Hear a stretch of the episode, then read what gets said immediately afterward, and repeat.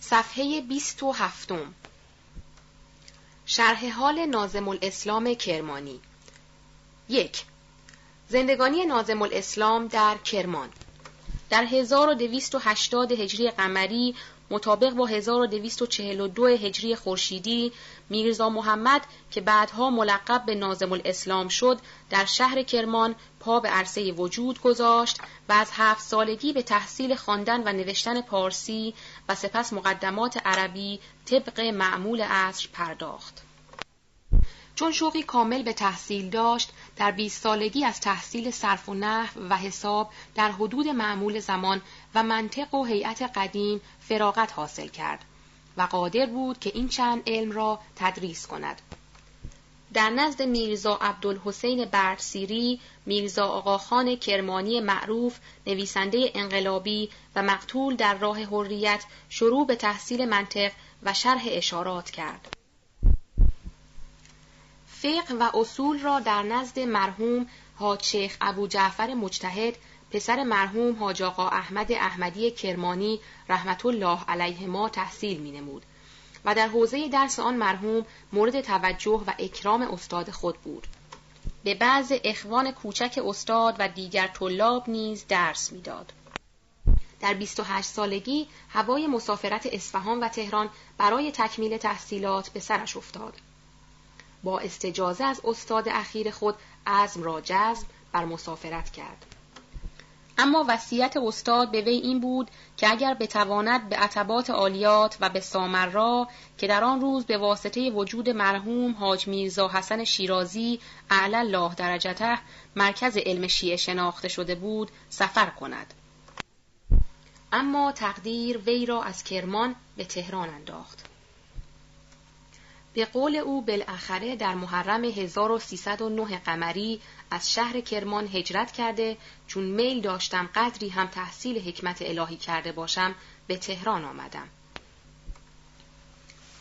پانویس باید دانست که در آن موقع محصلین روشنفکر حکمت و معقول غالبا به دیده تحقیر به طلاب فقه و اصول و معقول مینگریستند. از این جهت طلاب خوشزوق منقول برای رهایی از این حال مدتی از وقت خود را صرف معقول نیز می کردند. ادامه متن دو نازم الاسلام کرمانی در تهران به قول وی از کرمان به تهران آمد چون شوق تحصیل حکمت الهی داشت. به درس میرزا جلوه معروف در تهران حاضر شد ولی در آن حوزه توفیق استفاده زیاد حاصل نکرد. و استفاده کامل در حوزه درس مرحوم سید شهاب الدین شیرازی بهره وی گردید. به عقیده نگارنده نازم الاسلام هیچگاه در حکمت نه بلکه اطلاع کامل و کافی هم حاصل نکرد و به همان علوم مقدماتی و ادبی و اصول و فقه در حدود معالم و شرایع که درس می‌داد شناخته شده بود. در حوزه درس مرحوم حاج میرزا حسن آشتیانی و مرحوم حاج شیخ هادی نجمابادی نیز حاضر می‌شد و به قول وی از آن دو بزرگوار فواید کلی برد. چندی که از ورود وی به تهران گذشت موضوع رژی و تنباکو پیش آمد و در همه کشور شوری برپا کرد. صاحب ترجمه هم در آن واقعه جزو طلاب و مدرسین فاضلی بوده که شوری در سر داشته و در تعقیب آن قضیه پس از چند سالی جزو طلاب و گویندگانی می شود که دم از تجدد خواهی می زدند. بر ما بدیهی است که چند چیز موجب مجاهده نازم الاسلام در راه آزادی بوده که اهم آن از این قرار است. اول ذوق فطری و شور درونی که بالفطره حرارتی در نهاد داشت خاصه که با یاد آوردن ستمهای سرسلسله قاجار به کرمان و ادامه ستم در اعثار بعد در آن مرز و بوم آن آتش را در درون مشتعلتر می کرد. دوم معاشرت وی در کرمان با میرزا آقاخان کرمانی معروف خاصه که وی را به دیده استادی مینگریست و سخنان هر استادی طبعا در شاگرد اثر مخصوص دارد. سوم. معاشرت وی در تهران با مجتهدین خوشزوق و مخالف با استبداد و مطالعه و تتبع وی در آثار قلمی منادیان حریت و پیروی از اساتید همشهری خود امثال میرزا آقاخان و میرزا احمد مشرف کرمانی و شیخ احمد روحی در راه قانونخواهی. پانویس احمد مشرف کرمانی یکی از آزادیخواهان ثابت قدم و بسیار فاضل و سریح اللهجه بود که سالها در زندان انبار شاهی به سر برد و تاکنون هم در ایران مجهول القدر مانده. برای اطلاع کامل بر حال وی باید به کتاب کرمانیان نامی تعلیف هاشمی مراجعه کرد. ادامه متن صفحه 29 گذشته از این موجبات و علل دیگر شاید اهانتهای چند ساله‌ای که کرمانیان مقیم تهران پس از قتل ناصرالدین شاه تحمل کردند در بیدار کردن حس آزادی خواهی صاحب تاریخ بیداری ایرانیان نیز بی تأثیر نبوده که سالها کرمانیان میبایستی از نسبت کرمانی بودن گریزان باشند تا به اصطلاح آن زمان در ردیف ابن ملجم ثانی میرزا کرمانی محسوب نگردند و از انواع بلیات مسئول مانند. آن اهانتها به اندازه‌ای طاقت فرسا بود که بعضی از معروفین کرمان در تهران به کلی نام کرمانی بودن را از خود برداشتند. پس از ایراد این قسمت که در حکم معترضه بود خوانندگان را متوجه می سازیم که معلف چند سالی را پس از قتل ناصرالدین شاه به تحصیل و ضمنا تدریس و معاشرت با آزادی خواهان که بسیار تا بسیار مخفی و با تقیه میزیستند گذرانید تا به حوزه درس مرحوم میرزا سید محمد تباتبایی معروف راه یافت و با فرزندان آن مرحوم خاصه دوست بزرگوار ما جناب آقای سید محمد صادق تباتبایی آزادیخواه پاک و پاکباز رئیس محترم مجلس شورای ملی در دوره چهاردهم قانونگذاری آشنایی پیدا کرد و از این موقع عنوان دیگر در حریت طلبی و فرهنگ قدیم و جدید حاصل کرد. پانویس باید دانست که پس از قسمتی که نگاشتیم که معلف به حوزه درس مرحومین شیخ هادی و آشتیانی رفت دیگر از نگارش شخص وی راجع به حالاتش سند سریحی نداشتیم. باقی مطالب یا مستفاد از گفتار جناب آقای سید محمد صادق تباتبایی است و یا استنباط و مشهودات نگارنده. در هر صورت مقرون به حقیقت خواهد بود. ادامه متن آغاز آشنایی وی با آن خانواده شریف از آمد و رفت به مدرسه حاج رجبلی در محله سنگلج تهران بود. در آن مدرسه شاگردانی داشت که به آنان ادبیات درس می‌داد و ضمناً به درس مرحوم سید محمد تباتبایی اعلی الله درجه تهنیز راه یافت.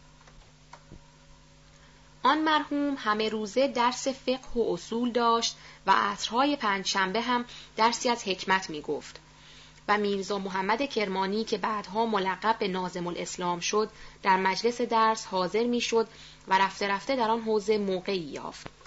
تا آنگاه که مدرسه اسلام تأسیس کردید که از باب مقدمه باید دانست که در آن موقع یعنی سالهای اول سلطنت مزفر شاه مستبدین بینهایت مخالف با مدارس و دروس جدید بودند و اهل منبر را وادار می کردند تا تبلیغات عجیب و غریب علیه علوم جدیده بکنند. این موضوع در 1317 هجری قمری در شاه عبدالعظیم در حضور مرحوم میرزا سید محمد تباتبایی طرح شد و گفته شد که علاج چیست که مستبدین و مخالفین اصلاحات تا این حدود نتوانند مردمان را از معارف جدید معرض کنند. در آن جلسه آقای سید محمد صادق تباتبایی متعن الله به طول بقایه پیشنهاد کردند که علاج این است که از طرف مجتهدین خاص شخص آقای تباتبایی اقدام به تأسیس مدرسه‌ای بشود. مرحوم آیت الله تباتبایی که همواره گفتار این فرزند را محترم میشمرد چون او را شناخته بود که از قرض شخصی دور است فورا پیشنهاد وی را نسبت به تأسیس مدرسه تصویب کرد و اجازه این امر را داد و در نتیجه آن جلسه به مساعی آقای سید محمد صادق و در سایه حمایت پدر بزرگوارش مدرسه اسلام تأسیس یافت. عنوان ریاست مدرسه را آقای سید محمد صادق تباتبایی داشتند و مدیری آن در اول با میرزا سید حسن خان بود که از تحصیل کردگان جدید محسوب می گردید و با آقای سید محمد صادق مزبور هم نسبتی داشت. این مرد با آنکه دارای فضل و علم بود به خوبی از عهده اداره امور مدرسه بر نیامد یا ذوق وی با آن امر توافق نداشت. لذا نازم الاسلام را به مدرسه دعوت و امر نظم مدرسه و بعض دروس را به عهده وی واگذار کردند. او همچون نازم مدرسه گردید تا حدی ابراز لیاقت کرد و امور را اداره نمود و تمام کارهایی را که به عهده سید حسن خان بود قبضه کرد و ضمناً به تعلیف و تصنیف می پرداخت. خاص تعلیفاتی که تناسب با محیط مدرسه و تدریس در آن داشت. از قبیل شمس و تصاریف که تحت نظر وی به نام برادرش مرحوم میرزا هدایت الله شمس الحکمای کرمانی تعلیف و چاپ نمود و سالها جزو کتب مدارس در همه ایران بود و نیز شمس اللغات و غیر آن. در عین حال به تدریس علوم ادبی عربی که بالاتر از حدود تحصیلی محصلین مدرسه اسلام بود می پرداخت. از آقای سید محمد صادق تباتبایی شنیدم که گفتند من رئیس مدرسه بودم و در همان حال در نزد نازم الاسلام درس متول می خواندم.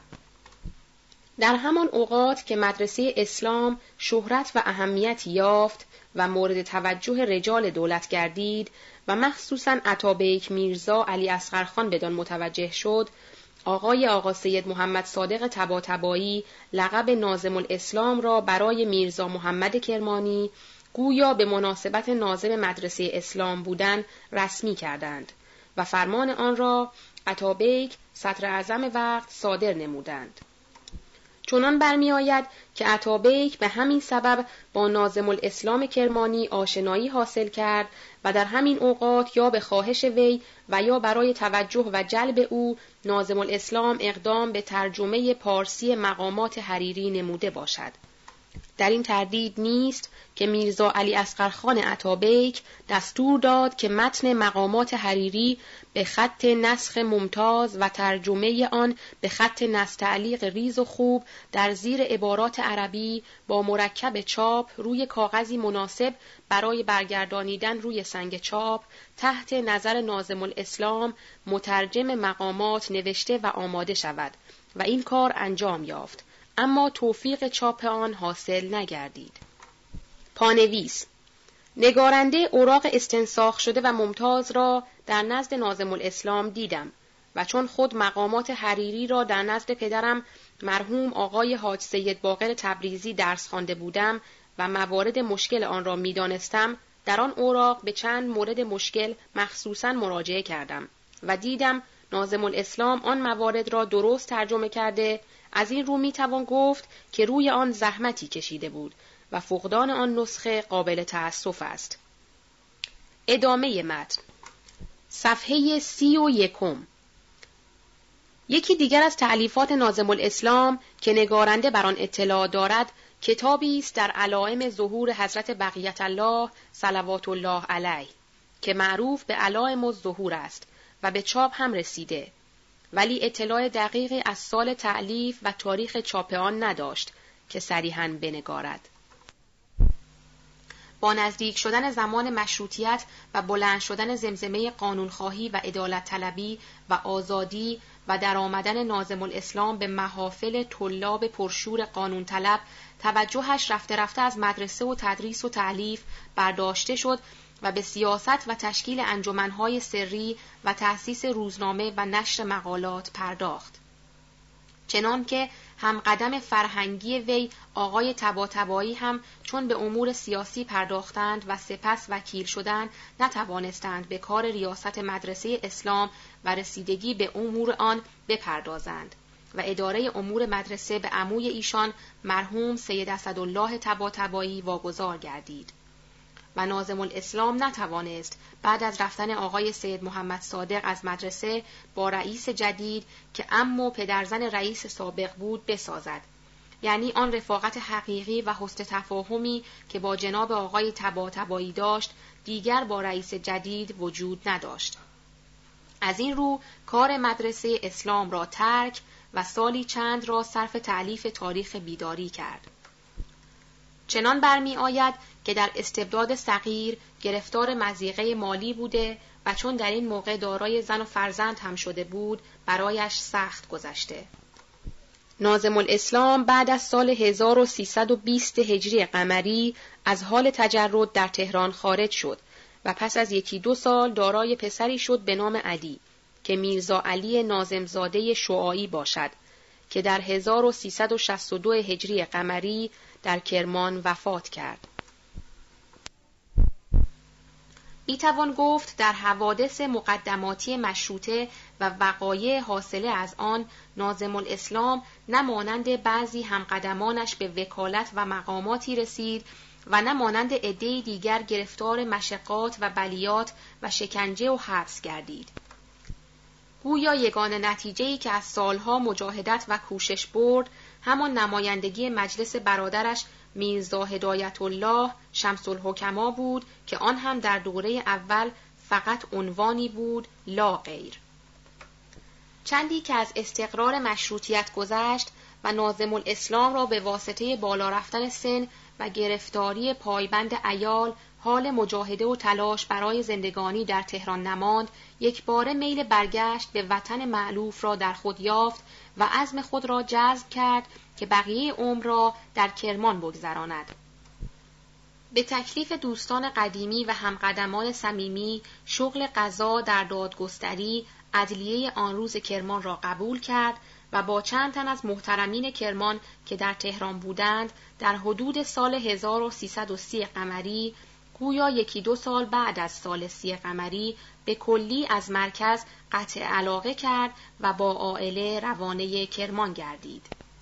و آنگاه طرق و شوارع مخشوش و هیچ راهی از دزدان و راهزنان در امان نبود و علاوه برای مسافرت وسیله و مرکوبی جز همان وسایل و مراکب قدیم نبود و طی مراحلی بسیار و راهی دور و دراز از تهران تا کرمان با چنان وسایل و بیم دزد بسیار متأثر بود و حقیقت از سفر و قطعت من السقر را هر آن مجسم و ممثل می نمود.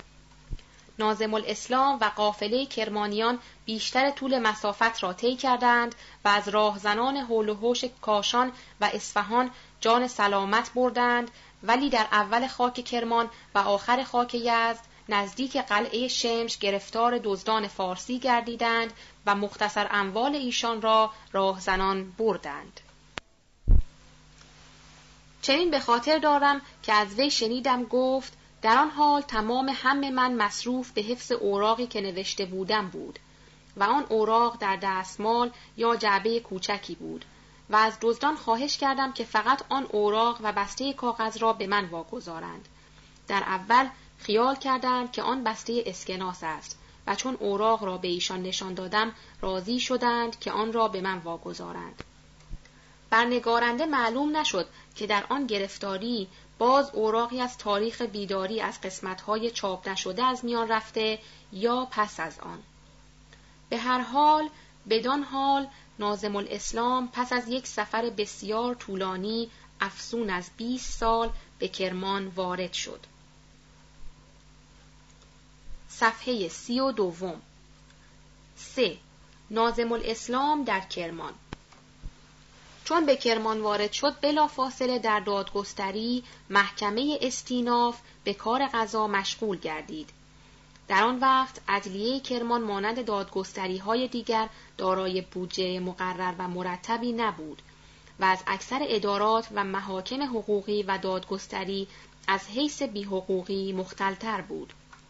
و به همین ملاحظه و روی احتیاج کمتر قاضی و عضو محکمه و دادگاهی می توانست دامان خود را پاک نگه دارد و از هدیه و رشوه مسون ماند و عامل مهم تزییع قضات و انحرافات آنان از راه راست و نیز آلودگی اعضای دفتری در کرمان غالبا بعض وکلای عدلیه در آن زمان بودند که قبلا بر در خانه مجتهدینی که محاکمه می کردند به محرری اسناد و وکالت اشتغال داشتند و در این موقع عنوان وکالت عدلیه بر خود گذاشته و همان اعمال سابق قدیم را به عدلیه جدید کشیده بودند و به زور هدیه و رشوه های شبانه از قضات به نفع موکلین خود حکم صادر می کردند.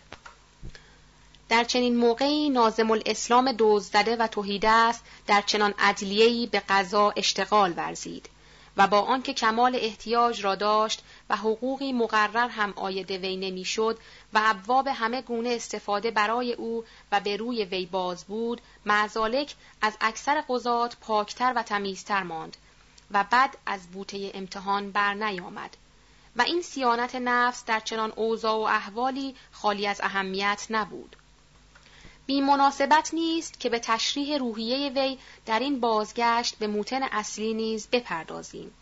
نازم الاسلام در این برگشت به وطن اصلی خود کرمان میرزا محمد و نازم الاسلام اول یعنی قبل از مسافرت نبود.